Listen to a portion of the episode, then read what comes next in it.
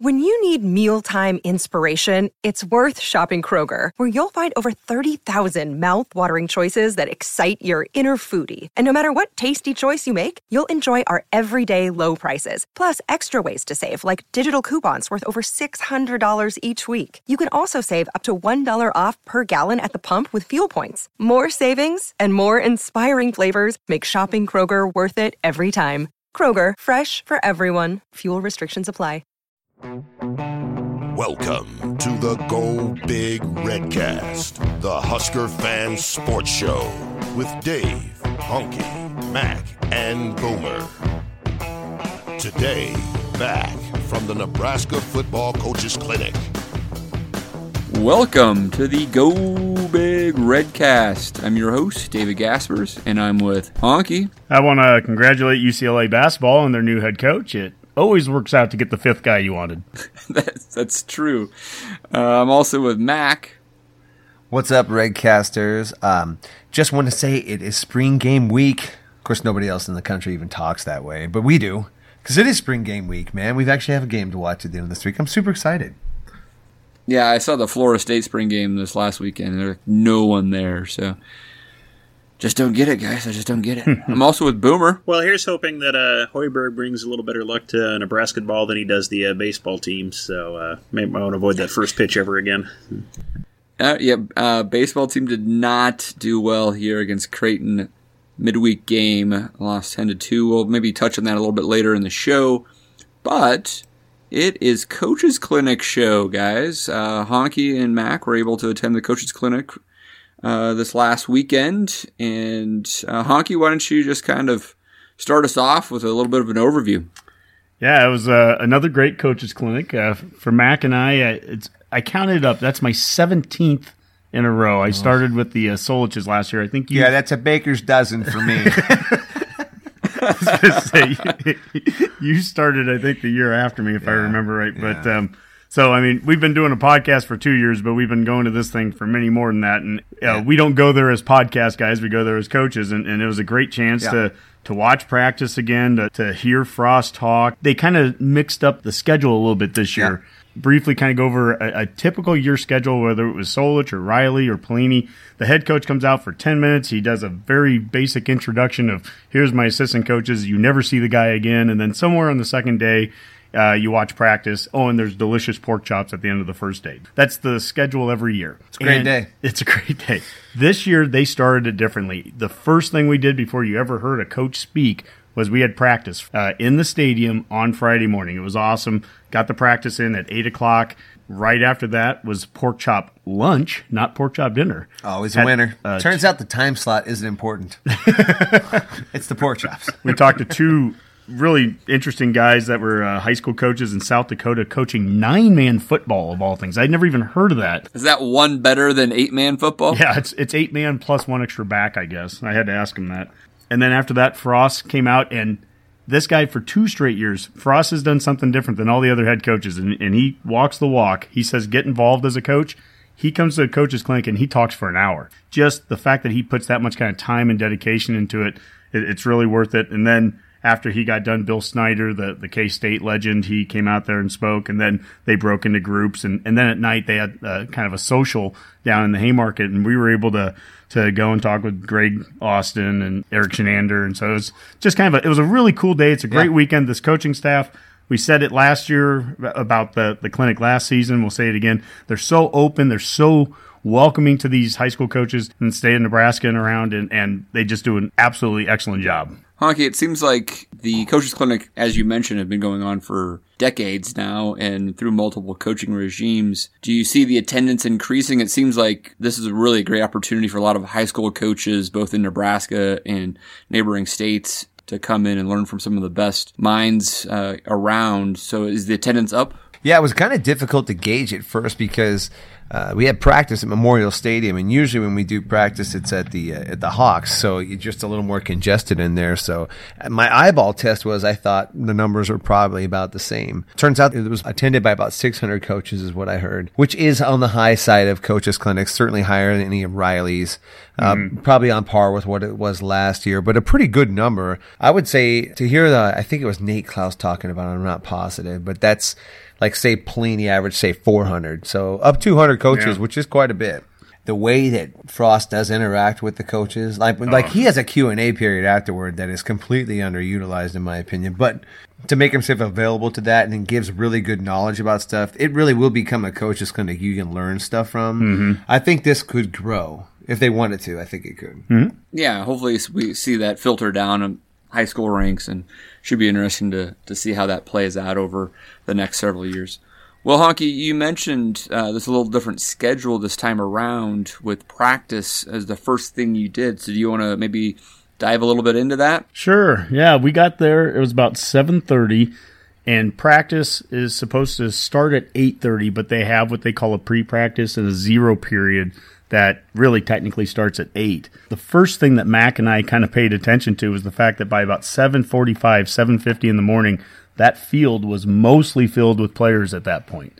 You want to talk about coming ready to practice, part of it's being there early. And I can remember as a football player, Mac and I were talking about it when we were back in high school days. I mean, nobody wants to get to practice early. Nobody wanted to be the first guy, right? And here these guys are, they're out there.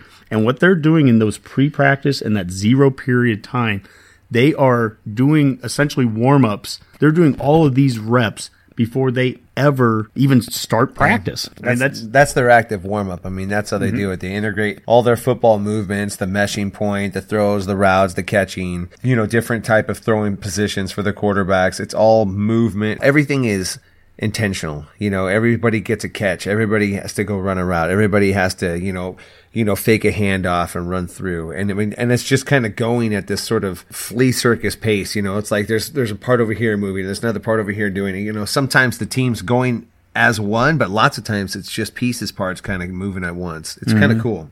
when we saw last year's practice, it felt to me, I remember saying at the time, like, this is the fastest practice I've ever seen a year ago. I thought it was the best practice I'd ever seen. And, and I know if you ask Frost, he would have said it's one of the worst, right? This one felt slower. This one, there you could tell there was more learning and stuff going on. It wasn't, it didn't feel like it had that same pace.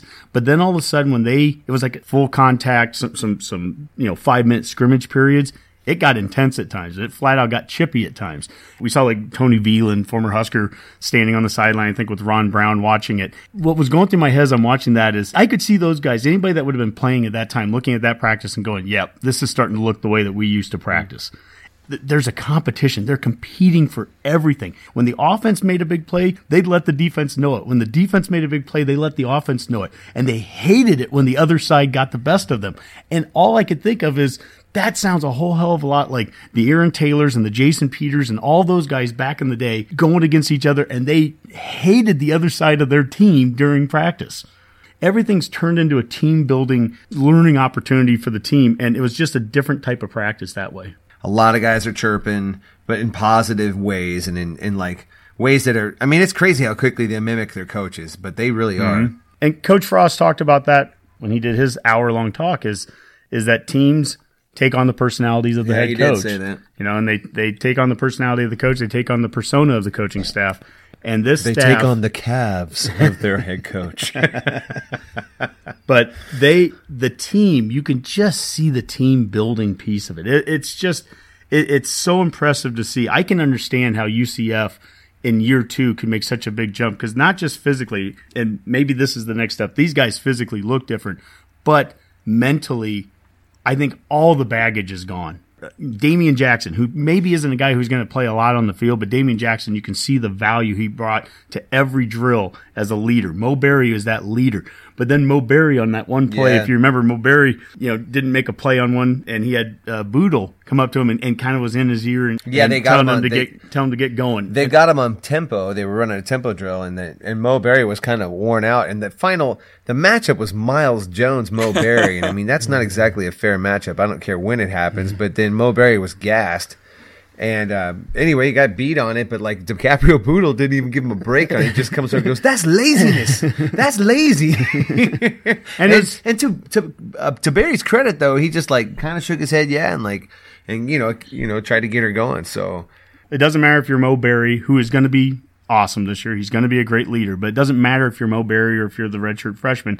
Everyone needs to be held accountable if they're not making a play, right? We went to one practice. I mean, we don't know everything about the team, and we'd be absolutely lying if we s- said, you know, sat here and said we did because of one practice. We, we don't know anything about the running backs. but what we saw is incredible gains from a year ago in, in terms of that culture getting built within the team. That was probably my biggest takeaway more than any physical gain of one player or not. But believe me, there's physical gains. And now, scoring explosion, the offensive breakdown. And let's uh, dive into the quarterbacks. This is uh, not anything like last year where there's a actual competition. Uh, I imagine Adrian Martinez looks looks great out there. But anything else from the QB position you guys want to comment on? Yeah, what a difference a year makes in a quarterback room. It's just crazy the situation we were in last year to what we are now. Adrian cl- clearly is the man. That is not a news flash. There's nothing to that. The, the thing that was interesting to me, the way they handled it, the, that practice, this, I felt like this whole practice was one of those breakout, slow down teaching session practices. And as a result of that, Luke McCaffrey just got a ton of run with the seconds. He was, he ran, he had the primary amount of reps that day from what we could see. He is explosive. He's legitimately fast and he's legitimately big. You know, some people, myself, I kind of had him in a vision of a, a bit of a Jebbia coming Right. in body Yeah. frame wise. You know, maybe just a little bigger, but but he's con- he's significantly bigger. I, I bet he's bigger than Jebbia now, a third year. So you know, he got picked off a little bit here and there. He's still learning the offense. You know, I love what he's doing, but it's like Adrian, and then there's a there's that whole Heisman drop off, and then and there's the next guys. But but those guys are efficient, you know. They're and they're slinging it around. I tell you what, they all seem to know where to go with the ball as far as the backup goes. It really felt like McCaffrey probably struggled the most that day, passing wise, but needed the most help. Um, but the guys behind him did a really good job. Martinez, we just didn't really see a whole lot of him, to be honest, not in the scrimmage scenarios at least, because it looked like they were very intentionally trying to get reps specifically that day to McCaffrey. Now, maybe if it had been another practice another day, maybe those reps would have been going to Vedral or, or to Bunch. I yeah, don't, there- I don't, think know. there's anything to be made out of that. What Yeah. we just said. I mean, that's not an indicator who our top backup is. That's not what I think at all. Mm-hmm. It just felt like this was a day they had chosen to focus on McCaffrey. Yeah, McCaffrey because he was taking the, the bulk of a lot of reps from the even the zero period Yeah. on. It felt Yeah. like, but yeah, I agree with Mac's assessment of, of what McCaffrey looks like. I think he's a kid that could certainly play this year if he if he has to, and if nothing else, I think we'll see four games out of him with the with the redshirt rule. I do want to mention Martinez just physically looked markedly bigger, and he looks good to go going over to the running backs, you know, there's been a lot of talk about running backs in that room this this uh, spring and not having Mo Washington available and not having you know some of the guys Dedrick Mills here yet.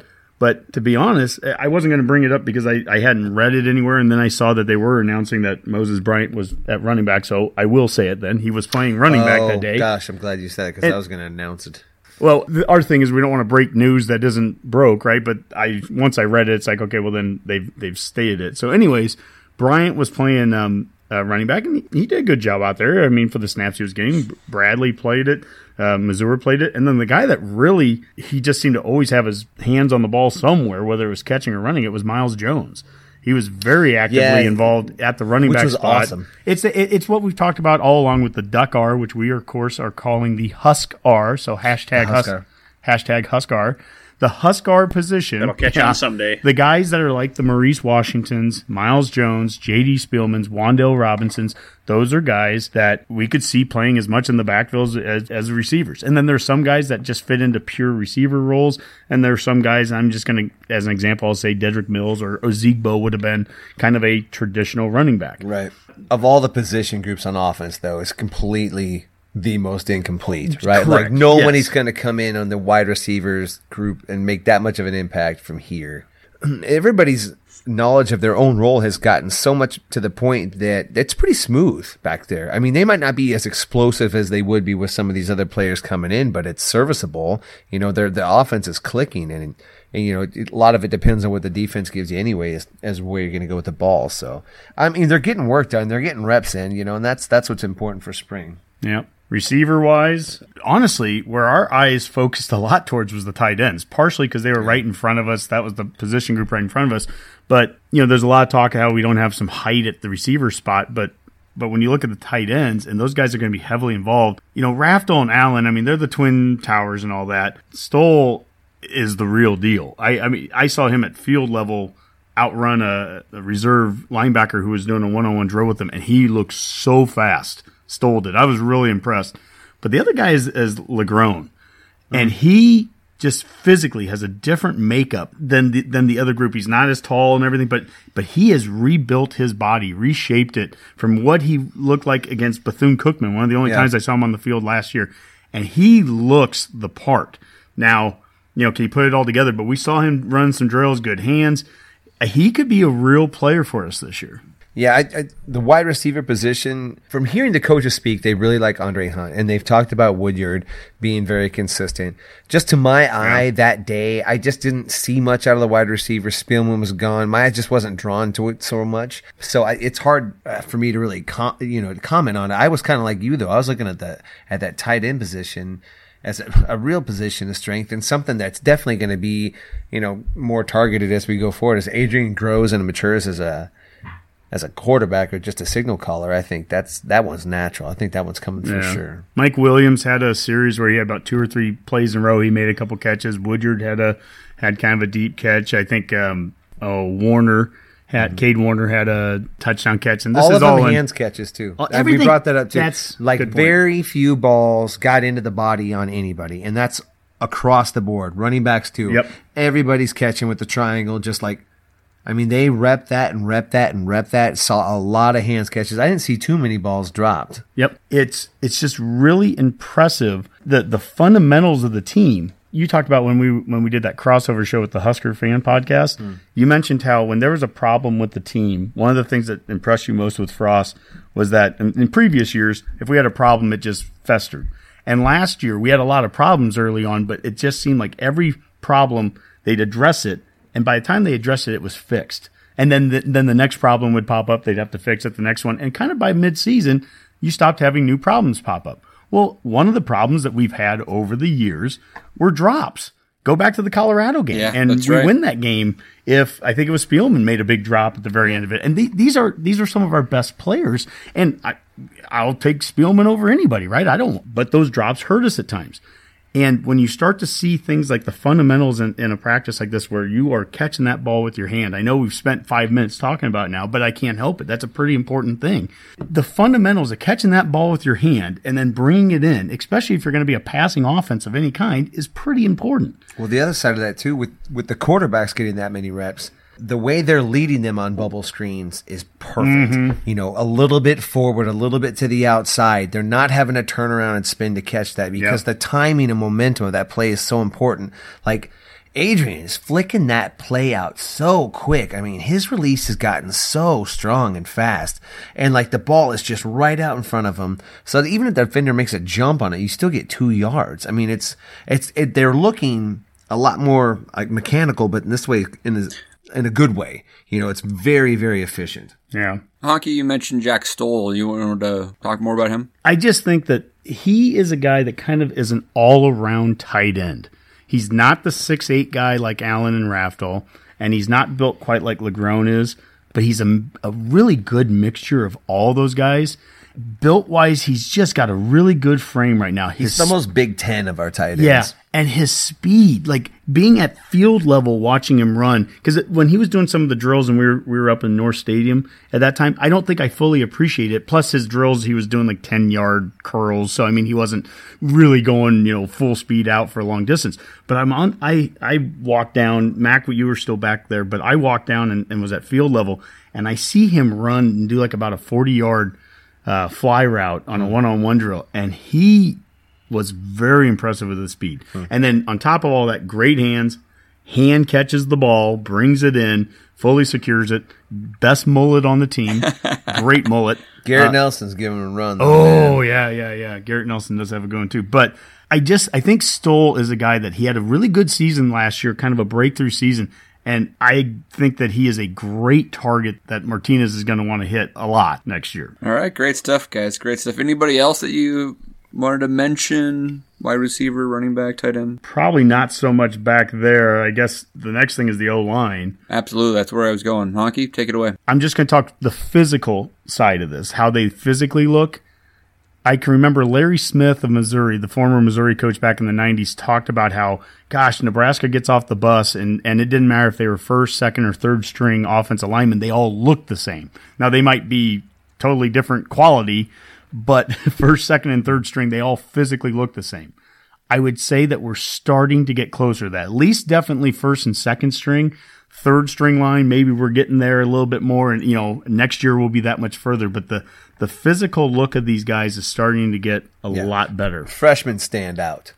You know, Yeah. like there's just, I mean, it's There was one there was one or two guys that are like, you know, red shirt freshmen walk on guys that Yeah. look kind of skinny and they really stood out Yeah. for looking skinny because the rest of the group I would say probably about 12 or 13 deep. There were dudes and some of them, a couple of guys, the, the name on the back, I didn't really know very well. Yeah. And they still looked pretty impressive physically. I mean, so you can tell that they're putting the work in, and these guys are in that six three to six six kind of mold for the most part. And- low gut, thicker Oh. arms kind of ratio. oh, there's almost no guts. yeah, it's kind of almost crazy. no guts. I the tackles.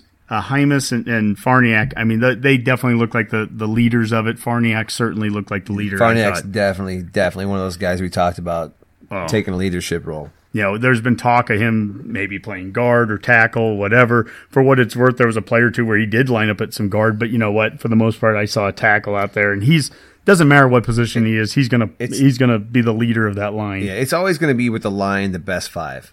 That's just Yeah. whoever that ends up being is just going to be the best five. And that's uh, Jaimes and Farniok were, were at tackles. Wilson was at right guard a lot. Hixson was playing a lot of left guard. Yep. And for what it's worth, I wouldn't read too much into this, but Jurgens was playing a lot center right away. But so was Will Farniok. Uh, Forbes was getting some snaps, and then also Hunter Miller looked like he was getting some snaps too at center. So there's a combination at that center spot. That I think That- that, center spot's a work in progress. That center spot is the one that's a concern. And I mean, I'm not going to, again, not going to make too much of this in spring, but obviously we knew anyway that was going to be an issue. But the snaps were kind of all over the place. That's, that's beyond what their more, assignments may have been. more than more than more than one center. There was Oh, yeah. snaps Yeah. Yeah. were Yeah. For sure. And and that, those are things that you know. Again, let's go back to what we talked about with Frost last year. When there was an issue, it gets addressed. You know, they know this. If there's but a problem, yo, I solve it. That's what he says. Check out the hook on my DJ Rafalson. I'm I'm fairly certain that there's nothing that we could see in one practice that the staff hasn't you know talked about and discussed a thousand times over and, and has a much better you know view of it than what we do. That center position to me is still one that's it's in flux. They're they're working on it. Jurgens in person though Oh, looks the- even more like a center than he did. I mean, he this kid is just growing. The physical look of the, the line, though. I mean, e- even like Miller, who wasn't, and Sichterman and Gaylord and Bando, these guys that were on the second line, these dudes physically have that appearance of starters. They look the part. There's also a really cool way of how they, um, from a coaching standpoint, how they would bring Verducci in, and Verducci is like the offensive analyst, assistant analyst, but he was the he was the O yeah. coordinator at UConn under Diaco. I mean, this guy has a ton of experience and they would split up to to double the reps. They would take left tackle, left guard, and center, and kind of go too deep. And Austin would take that side, and then Verducci would take center, right guard, and right tackle. And so that would be a different group, and they'd go about two deep. So each of them had maybe about you know seven or eight linemen with them, and they were doing double the reps. And that was a way from a station standpoint how they would just rep it and rep it and rep it. There was never chances for guys to be on a knee and have the helmet off and none of the kind of the Callahan Riley era, you know, practice, you know, techniques that we would have seen. There was constantly guys getting reps. So, Boomer, I'm going to ask you to ask a question here, so just giving you a heads up. But I'll start though. So we're going to act as like the uh, the fans here, since you guys have been talking for for so much. Uh, you mentioned the center position as a, a potential concern, so maybe take that one off the board. But through what you saw on the offensive side of the ball, could you name that, that one thing that you really do still have a little bit of you know, a, a, a question mark you have coming out of the coaches clinic that you're looking forward to the spring game maybe or just moving to, to fall that you'd like to see answered I do, and it's a little bit. I almost hate to whisper it into existence, but with with Wandell being hamstring, I keep hearing hamstring with him, and then J.D. Spielman not making it through spring, and and those two guys I view as being very important to making this offense go next year, and I just I I get a little worried about guys who have a little bit of injury history hearing about it this early in spring. Now I know you you, you take it easy in spring and you and you're precautious with your with your stars, but that I don't know. I just hate hearing that. I'd like to hear him had a great spring, gone all the way through it. You know, much like Maurice. yeah uh, i hear you bothersome boomer you have uh, anything that you want to ask these guys Oh, I'm sure we can. Uh, two-parter. Uh, first off, which offensive walk-on do you think will have the biggest impact? You know, going forward here, that from what you were able to see. And second question: How did they season the pork chops? Is Hixson a walk on? Yeah, Hixson would Then be. probably Hixson yeah for me. yeah he's gonna start you think right guys everybody saying that Got to be top six. He looks the part, and and for what it's worth, they had him basically at left guard with the, what was the starting lineup uh, during most of these drills. So I would say That's he's great. he's right up there. He's a physical bruiser kind of dude. So yeah, I, I would certainly have him right in the mix. Bunch to me showed every bit as well as Vedral does, and and I don't know that I see a huge difference at times between uh, even Bunch and McCaffrey. McCaffrey has a little bit different legs. I mean, he Yeah, you know a lot of it different. But dude. but he's, he's a lot different. but Bunch but Bunch has a real good command of the offense, and and so like McCaffrey, a lot of times we would see his legs take off because maybe He's maybe- quick to run. He's quick. yeah to maybe run. maybe he should have thrown the ball right, and and you know he's not seeing something as fast, so he takes off and runs. I don't blame him from running. He's got incredible speed. Yep. Might be the fastest running back or quarterback on the team. I don't I don't know. It'd be interesting to see McCaffrey and, and Martinez in you know just a forty yard dash with each other. He could be. I mean, I wouldn't. Do you be expect surprised. Bunch to be the number two quarterback? Yeah, you know that doesn't really matter to me because you know you you call somebody number two until the number one gets hurt, and then all of a sudden number two is the guy that you really want. I was the number two center on our football team in high school, and then the center got hurt, and all of a sudden the, the real number two center became number two, and I was I was still number two. So, and I'm pretty sure if that guy would have got hurt, I still would have been number two center. I was the the Hey, if the Hey, label always you back. wear Run it. the too deep, you get to travel. That's all you got to be, man. I mean, so That's I guess great. I don't know. I mean, I I think probably Vedral would be the second guy coming in in a game where we're leading and we're blowing somebody out. I think Vedral would probably be the number two dude, but I also think that they'll do everything they can to get McCaffrey four games under the NCAA rule, and because we're going to be winning some games and blowing some teams out and all that. I mean, I hope he'll have plenty of chances that way. And we could see all four of them, to your point, Honk, then at, at various parts of the season. It's time to throw the bones. Let's uh, start with the, the defensive line in the trenches. What did you see at the coaches' clinic with those Uh, I saw a group that looks completely physically transformed from a year ago, and that's for multiple reasons. Some of it's just you know the second year of the Duval effect, the War Daddy up movement, but part of it too is bringing in new dudes like Darrion Daniels. Flat out looks like he's thirty. I mean, he, we don't have another guy that just physically looks like him. He he just looks he absolutely looks the part. The Davis twins look the part. DeAndre Thomas looks the part. Ben Stille has the aura and the physique uh, of a Wistrom. Now, I'm not saying he can play like Wistrom yet. He has to prove that. But just the physical Almost makeup like of that him. Tomich to me. He's like even Ah. thicker. Like Yeah, he just he has a little bit of a height that reminds me of Wistrom to to, Oh. to go with it. But Is Honky, to your point, I mean, obviously the second year of the Duval movement, but these guys are upperclassmen now, obviously, right? Fourth, fifth year seniors, that, that helps out too. That's a good point too. I mean, it's that combination of being third and fourth and fifth year guys and and lifting the way that they're lifting now. Uh, they're getting there, but it wasn't even just those dudes. The Tate Wildermans and Casey Rogers and Brant Banks, the guys that have been there a year or less, they give you a glimpse into what the D line could look like three or four years from now, which was tall. There was height. They, were, they were really big guys, and they're, they're still young in their development, but like you can see their body starting to fill out at a six six and higher They're frame. gonna be. They're gonna be. Big, they're going to be big, boys. I mean, they're all they already look pretty. Wilderman, well, all three of them, no, they Wilderman, look Rogers, and Banks, they already look big, but they just they have a little bit more height. They're a little they're a little longer, and it'll just be interesting to see what they look like. You know, two years from now. But but the dudes that we have right now, I mean, clearly to me, the top six. You've got the both Davises, both Daniels, DeAndre Thomas, and Stille. Those six dudes look like they can play on any D line anywhere. They had a, a first team come out and a second team come out. I mean, for what it well here for what it's worth, the Davis twins weren't on the first one, and I know those guys will play, you know, a lot. So mm-hmm. Right, it doesn't sure. matter to me what their rotation was. They've got six guys I think that they're absolutely interchangeable with. And those dudes all look the part, mm-hmm. physically big. Now, here, let me try to give some kind of pros and cons. I guess the pros was everything we just said. The con would be I still don't know if I see pass rush necessarily out of those front three, or I don't know who would be the best pass rusher, pure rush. I don't know. how- You know, oh. do you have to bring rush from blitzers, from from linebackers, or can you get enough rush just from those three? I, I don't know yet. I didn't see enough of that, but I know that we will be extremely stout against the run. I don't care if you're Wisconsin. I don't care if you're Iowa. What we saw against Iowa in the last game of the year, where we were routinely getting blown off the ball five yards, that is not happening this year. No.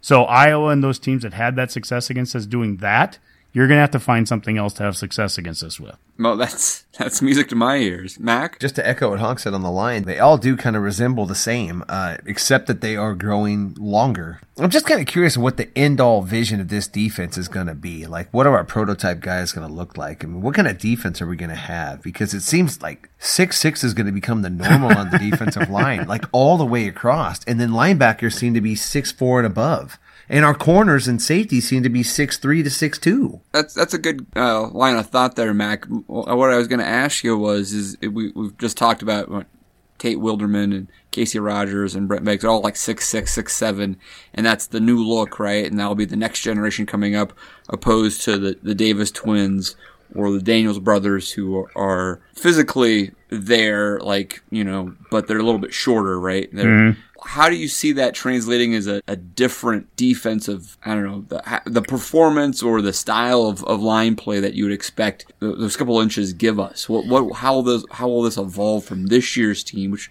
the defensive line sounds like might be much better. And Honky just said he doesn't think Iowa Wisconsin's going to push us over, but what does that translate to in year three or four when you suddenly have the same guys under Duval now for three or four years that are six six or six seven opposed to six two or six three or six four. I, I think Chinander's spoken about this before, and he talks about that length being one of the number one bonuses of length is it, it makes it so much harder to get the outside angle on you and pin that back, especially as you can stand up and have, you know, seven foot of coverage between you and the next guy, and you've got that across your your whole defensive line. So when they're trying to set that edge to spill back for like say cutback lanes or whatever, you become very difficult to deal that with, and then it's hard for the offensive line to scrape off and get to your linebackers.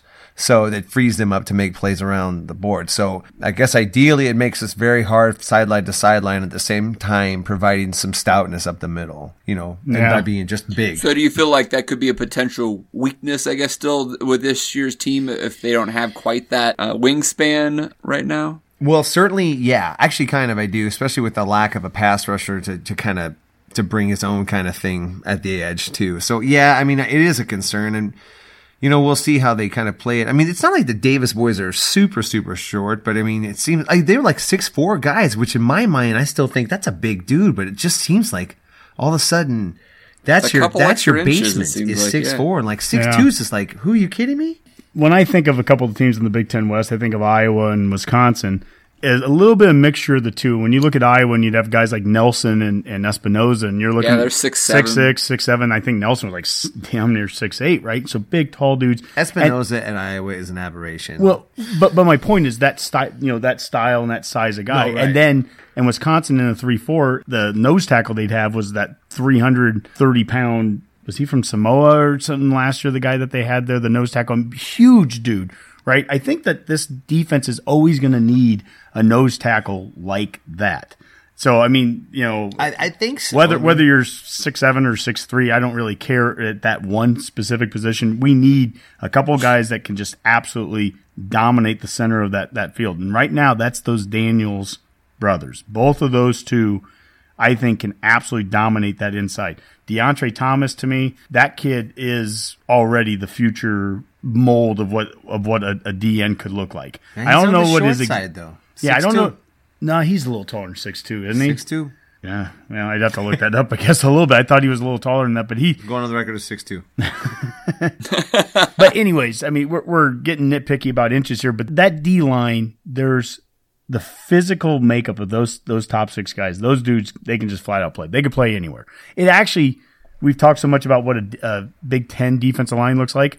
That to me, they look like an SEC defensive line. Oh, that, wow. that front six looks E SEC. that's- look- look, and that and you're saying that that top six, Daniels brothers, Davis twins, Stille, Deontre Thomas. and Thomas. Okay, Yeah, those those six look like they interchangeable. They look like they could be on any team in the country. And they'll all get tons and tons of reps. You know, they're going to get. I mean, throughout the season. Well, and they'll they'll run them like different lines. You know what I mean? and Like they talked hockey lines they talked about with Damian Daniels how just physically. I mean, I think the guy's in as good a shape as Damian's in, but like he can go hard for about three or four plays, and then it's you know it's yeah, that's all he has. Yeah, just not his makeup, right? yeah, someone has to go in for him. Well, we have that right now. I mean, just rotate, rotate, and when you're out there, those three guys give hundred percent.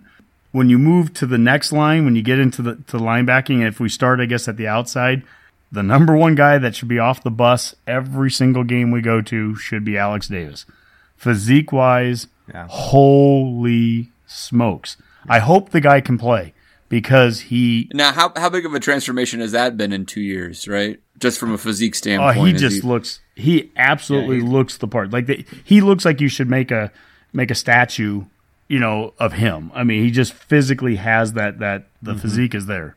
I like the physique. If I have not been clear enough with that, is what I'm getting at. physique has been your, kind of your PJ Fleck. You know, Well, you know, so he's got a good physique. He's worked on his physique. He's got muscular tone, and uh, yeah.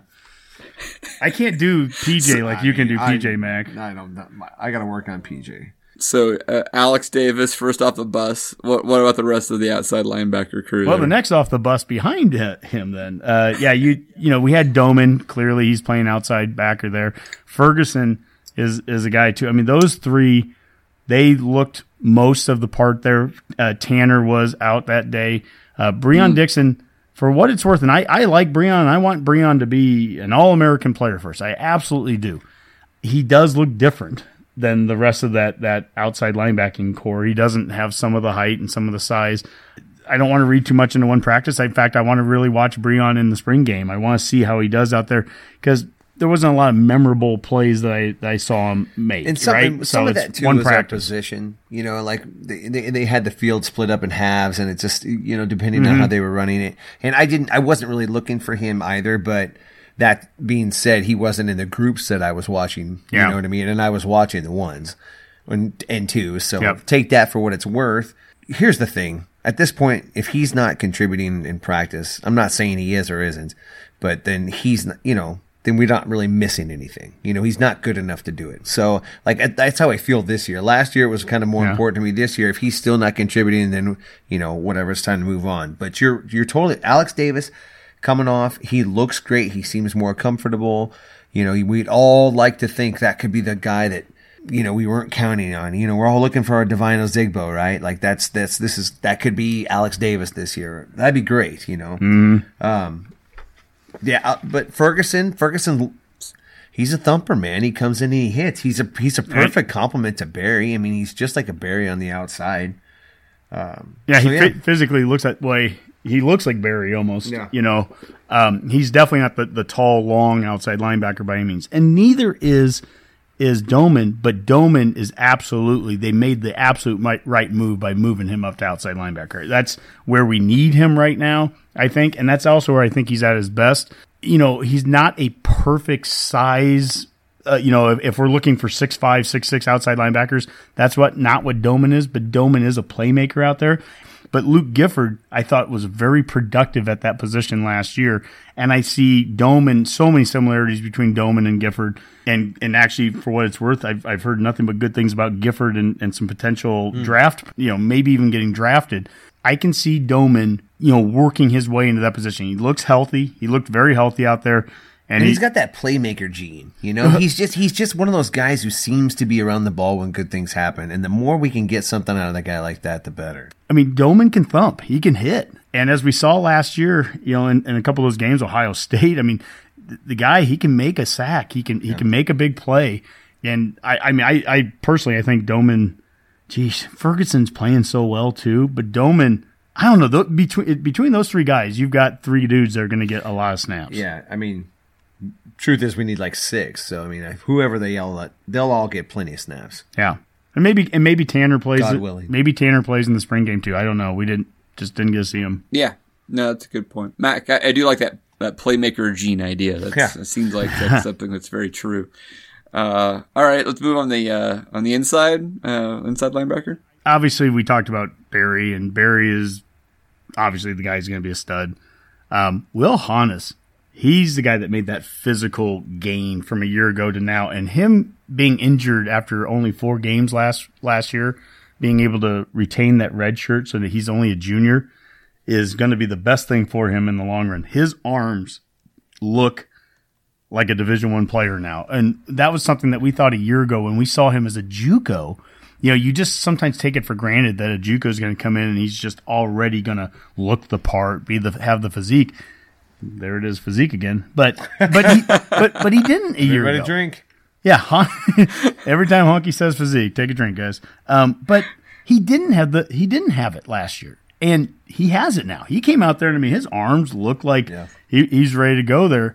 And so between him and you know, Collin Miller looked very solid out there. Collin Miller looks like a Big Ten inside linebacker. Yeah. I mean, you know, get, try running on him, you know, and but Barry's the leader. He's the leader of that bunch. There's some young guys in there. Joey Johnson. Uh, he's a little taller than I thought in person. I feel like he's going to have to. I feel like Joey Johnson's going to have to play a role this year, especially you know, like you hear Hendricks got or special, you know, yeah, special teams Yeah. at least, yeah, yeah, yeah. We didn't get to see Henrich. Chris Cassidy is out there. That's a kid that I've I've paid attention Uh, to. Henrich, you didn't see Henrich because He Ah, was sounds like he hurt his up. shoulders. Yeah, he was sitting it out. We'll see on Saturday with the spring game if that's changed or not. But uh, at least last last Friday that was that was the case. So all right. Uh, move on to the secondary. Bootle, he's my star of the secondary. I I just re- I think he's of the secondary. I think he's I uh, have my star of the secondary. Okay, Continue. cool. I'm- Well, I, I I think he's a great cover corner.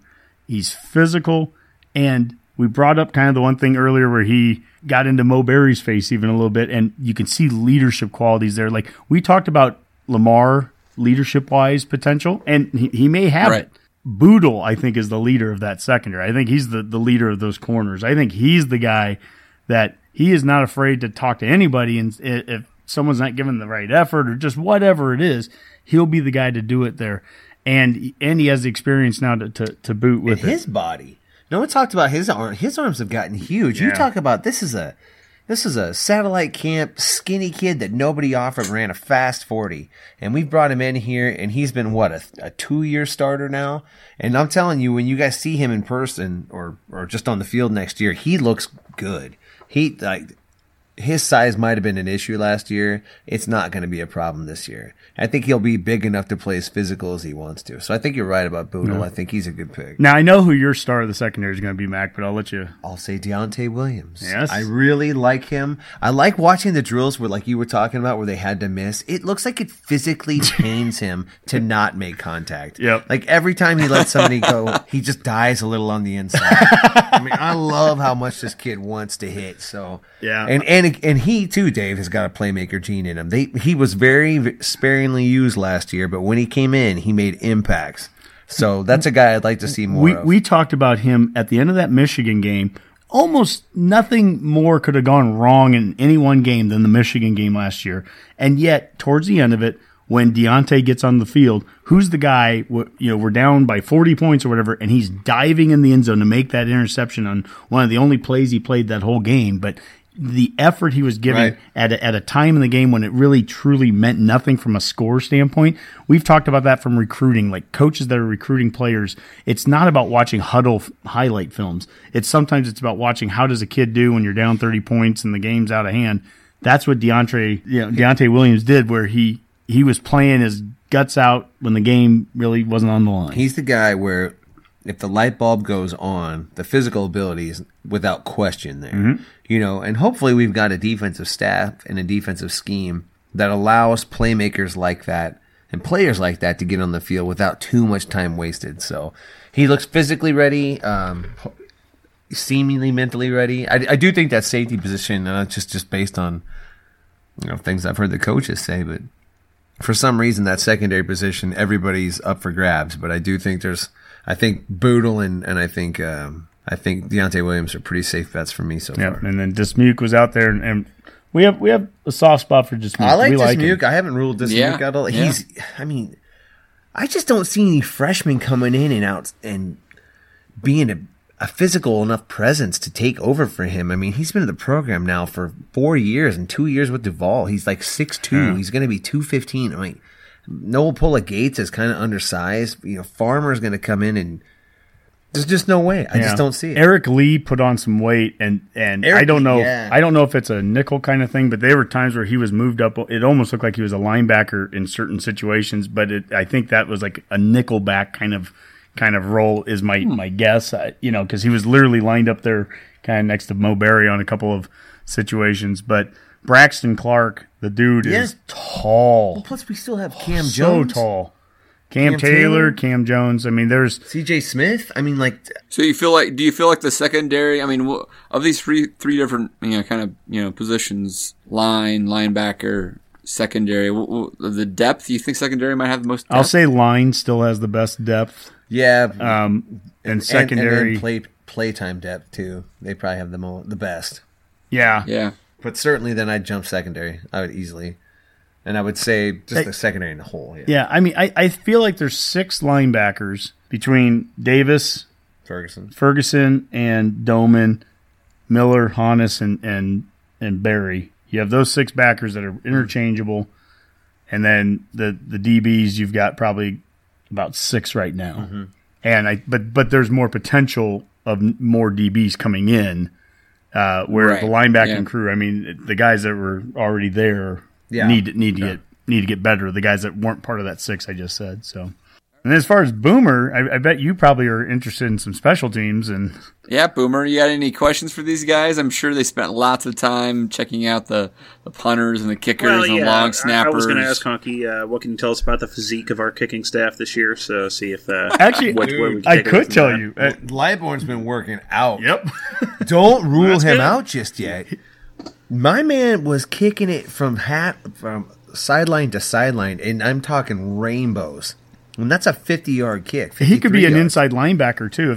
Lightbourn, just physically, he's a big dude. He was always a big punter. Always a very Yeah, big punter. yeah. I was just really impressed, just physique. He's tall. physique wise. I was I was impressed. But Taller, yeah, he's taller than There Deontay you go. Thomas Caleb by one Lightbourn. inch. That's he what might we wanted be. to hear. Now Armstrong, Armstrong. I mean, what we saw of him towards the second half of the season, that dude was clutch, and that was a guy that you know he could kick the ball within the twenty yard line, within the ten yard line.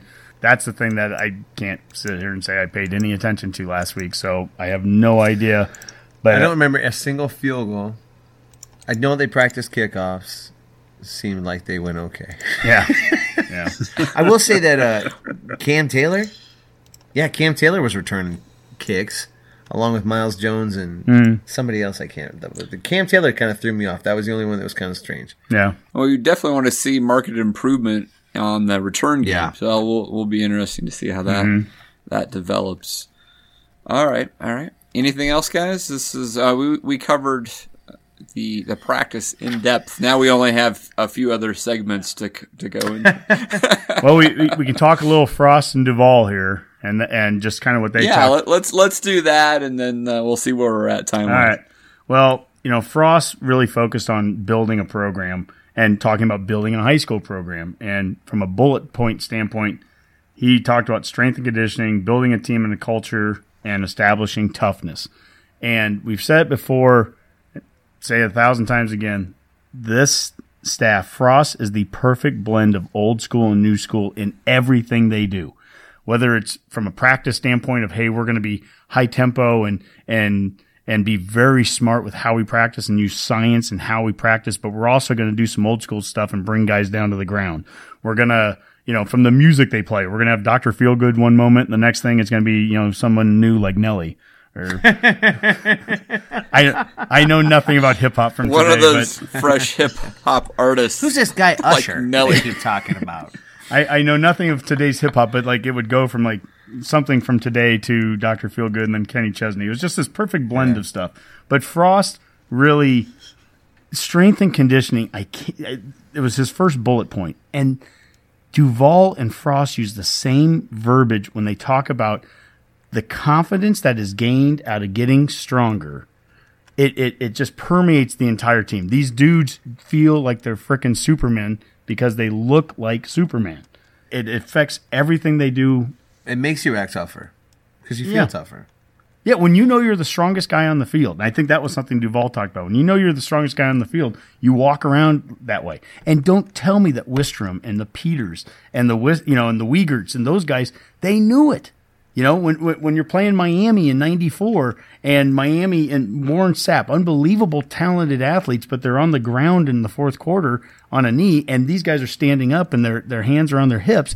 They knew they were tougher than you. This team is starting to, to, to get that way. I wouldn't. I'm not saying they're there, but they're getting that way. Frost talking about strength and conditioning again. He talks about Nebraska. The Nebraska I know is the best strength and conditioning program in the country. He says Duval's the best strength and conditioning coach in the country, and he goes that your strength and conditioning coach must be on the same wavelength as a height as the head coach. So he's talking that to, to all these coaches out there is that you know whatever you're doing strength and conditioning wise, it has to be that you've got to be on the same wavelength with each other. Duval specifically said if you could take every high school kid on your team over the course of a summer, if you can gain five pounds of lean muscle on them, you will have a completely different team come fall. And he goes, you know, at at Nebraska here we have different resources, we have additional, you know, all the all the the gadgets and everything. You know, we're not trying to gain five pounds; we're trying to gain 11, 12, 11 to twelve pounds per man of lean muscle. But you know, he's telling a high school team if you can gain five pounds of muscle per man, you're going to be a completely different team. I can't overstress how much they talk about strength and conditioning. It is just it's the, at the core of everything that they believe. You know, a couple cool things that have come back with Frost is it seems as though, you know, things that Nebraska has always hung its hat on has been our strength and conditioning and kind of our offensive line play has been another where, but areas of toughness, areas of like, you know, like men on men kind of stuff. And I feel like we've got guys here right now. Greg Austin is, is just, you know, thought of so highly in this staff. And then Zach Duval, I mean, Frost brings him up all the time. You know, if we can get to that point where, you know, we're growing these guys to be as big as these other guys. We- we- We're going to be taller in Wisconsin by about two inches by a man by the time it's all said and done, and just as big. Wow. And that toughness too, it, that starts to, to work its way off the, the field. It's part of the culture you grow. And Frost gave a couple stories and he talked about from like a kind of a military standpoint, some of the things they've learned from leadership is that, you know, when you want kind of the old school mentality of, of football is, hey, one guy screwed up and then you make the whole team run, right? Because, you know, we all screwed up. And Frost is like, you know, sometimes you, you go after the leader actually. And he would bring up Mariota at Oregon. And sometimes, you know, if the offense screwed up, I'm going to make the, the quarterback pay. I'm going to make the big star athlete pay. And he's going to have to do some kind of punishment. And the team is going to watch their leader run this punishment. Not the team. The leader's going to, because the leader didn't do his job. Right. And the team's mm-hmm. response to that is so much better at times than if you made the whole team do it. And now, as a side note, he'd also say sometimes I'd have a conversation with, with Mariota before practice or before a, a film session, you know, and we would work this scenario out. So you you create your own chaos, you create scenarios where there's opportunities for team building, and so you know it wasn't just I'm picking on Mariota. It's actually he knows he's in on the gag, and but we're going to make the whole team feel like that they screwed up and their leaders paying the price for them screwing up. That's it's a And they let down the leader. they let him down, and it's it, that's a that's a mentality thing there. He gave a great story about Osborne watching film back in the '90s, and Dave, you'll get a kick out of this. Osborne's watching film with the team, stops it, and, he's, and he tells the team, he goes, take out a piece of paper, and who do you want to switch places with? And so people are writing down, you know, all kinds of stuff, you know, who Hugh Hefner and you know all the, all these. That's who I want to you know switch places with, right? You know, and then they go back and they watch film, and then he stops it again, and then he goes, "Well, who do you admire?" And people are like, you know, my dad, my preacher, you know, all these all these you know great people. And then they go back and they watch some film, and then he stops it again, and he goes. Osborne asks him, he goes, "Why isn't the same person that you admire the same person that you want to switch places with? What are you trying to be in you know in life?" Are you trying to be like the person you admire, or, or, or, what is it that you admire about this person you want to switch places with? And it has nothing to do with football, right?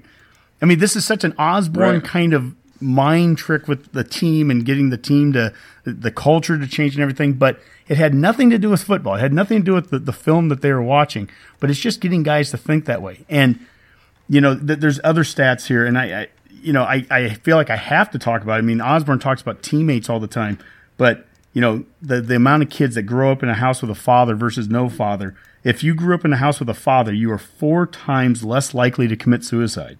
You have a 40% better graduation rate in high school. You're three times more likely to get a college diploma. These are the things that, that, that Frost is talking about at a coach's clinic. And I guess that it, that's at the core of this guy's beliefs. He, he, it's worth him spending an hour talking to, to us coaches sitting out there. And I'm telling you, I've been to so many of these other ones where, where the head coach gives you 10 minutes of time and this guy is given an hour of time and doing Q and A's at the end of it. And these are the kind of things that he's talking about. It, it, it, it goes deeper than just a practice schedule, which is revolutionary the way that they do their practice schedules too. Everything's about optimizing the, the performance once you get to the, to game day. Mm-hmm. They switch up a little bit how they do their practices so that they, that the, the guys are at, at their, at their peak on Saturday when kickoff comes. But, the point is these are the things that, that they're at the core of everything they teach. Mm-hmm. I, I, you know, I just it's again, I just walk away completely impressed with this staff across the board. All right, great stuff, guys. Great stuff. Mac, you want any, anything else? Uh, it's not like uh, Honky hasn't just cornered the market here on this conversation. He covered it. That was my recovery day uh, when he was taking those notes. So I'll let him take the lead. But that was the yeah, that was the Duval stuff, and and and and actually, I went I lifted right after on Saturday. Okay, Well, I you did, did- really good. I know, but but we've been doing squats for Mac and I have been doing squats for the last nine months, and Duval is so God, the guy's so good too, and he's he's like I don't care what squats you do. He goes front squats are fine, back squats. He you know he doesn't have any issue with any kind of squats, but he was showing a few things how you know don't don't keep your head up, don't keep your you know uh, your elbows up and everything. Actually, you want to you want to keep like a flat back. And I was like, you know, I've I've been doing the old school way. Like everyone used to say, keep your head up. And you he shows shows a couple photos and your back is arched and he's like that's not good you want to have where you have a flat back so i went and i lifted did squats right afterwards and i was keeping a flat back and it totally changed the lift it's crazy it's like it was like two inches difference but like just the difference in that like the lift was different it felt better and so what you're telling me is he knows what he's it's doing. It's like this guy's I'm you know, saying should get if- paid to do this If you're a Nebraska football coach, a high school football coach, you guys should be in these guys' back pockets trying to get. Oh this, my Because they are so willing and open to share this stuff with anybody. It's ridiculous. Well, okay, I'll give you what he Duval gave like ten principles of lifting, but one of them I'll just give you one: be ground, yeah, be ground based. Everything should be ground based. There should be foot, football moves out of it. So, as an example, a squat is ground based, right? But then he talked about about bench press, and he goes, "What the hell position are you in if you're bench pressing in a football game? You're on your back." So why would you do that? So he had Mike Arthur there, who's been there for you know he's one of the godfathers of of Husker Power, him and, and Boyd Epley. And Mike Arthur was sitting in the back of the room as he was talking about it. And he goes, Epley and, and Arthur 20, 25 years ago, they kind of took the bench press and they said, this isn't a football move. And they kind of flipped it and, and turned it inverted. And that's where you see the jammer, which is, you know, I'm, I'm, this is great podcast because I'm showing Boomer and Dave this, but, but it's where you're standing you're pushing forward with yeah, your you're pushing forward. You're you're doing a bench press, but you're standing up because you want it to be ground based. It's a ground based lift doing what a bench press is. And it's little things like that. And they basically, Arthur and, and Epley kind of patented that, that move essentially. But it's, it's doing things like that, that everything they do is geared towards football. We're not going to lift that the, a play is six seconds long and your rest is 30 seconds between plays. Don't, don't have a 20 second lift then. And don't take it two Yeah, minutes off. no, that makes total sense. I mean, when, when you explain it, you're like, well, that makes total sense. Why doesn't everybody do that? Why haven't we been doing that for the last two decades? But, um, yeah, I'm, I'm just glad we're doing it now. Yep. Right? Hey, Matt, can you describe Honky's physique after his workout? Old and tired. We are in our 40s, Michael. We don't discuss these things on the air. Uh, great stuff, guys. Well, that is a great recap of the Coaches Clinic. Glad we could do it again. Hopefully, we can do it for many years to come. All right, fellas. Well, we probably wanted to cover a few other things. Basketball. Fred Hoiberg and his staff busy out there on the recruiting trail, doing a great job bringing back uh, some of the guys that are had already been committed and, and trying to bring uh, more guys in for actually the spring football game, which is kind of interesting. But um, I'm sure hopefully here in the next few weeks, maybe we'll have some more news that we can actually re- report on, and his staff will be uh, kind of rounded out. Baseball team, uh, very successful Big Ten weekend last weekend, uh, taking care of Purdue, massive offensive uh, onslaught there. Uh, 17 runs, 13 runs, 9 runs. Uh, looks really good. They did not keep that up this uh, midweek game versus Creighton, which is unfortunate, but that does happen occasionally. Hopefully, they can turn it around and keep the Big Ten win streak happening in uh, Happy Valley, I believe, right, Boomer? They're at Penn State this weekend. So, uh, quick recap there. I'm sure we'll have lots more time in a future podcast to dive deep into uh, Nebraska ball and uh, baseball. But let's uh, let's just get out of here, guys. Hey, I think that was a great coaches clinic show, and let's do some parting shots, Honky.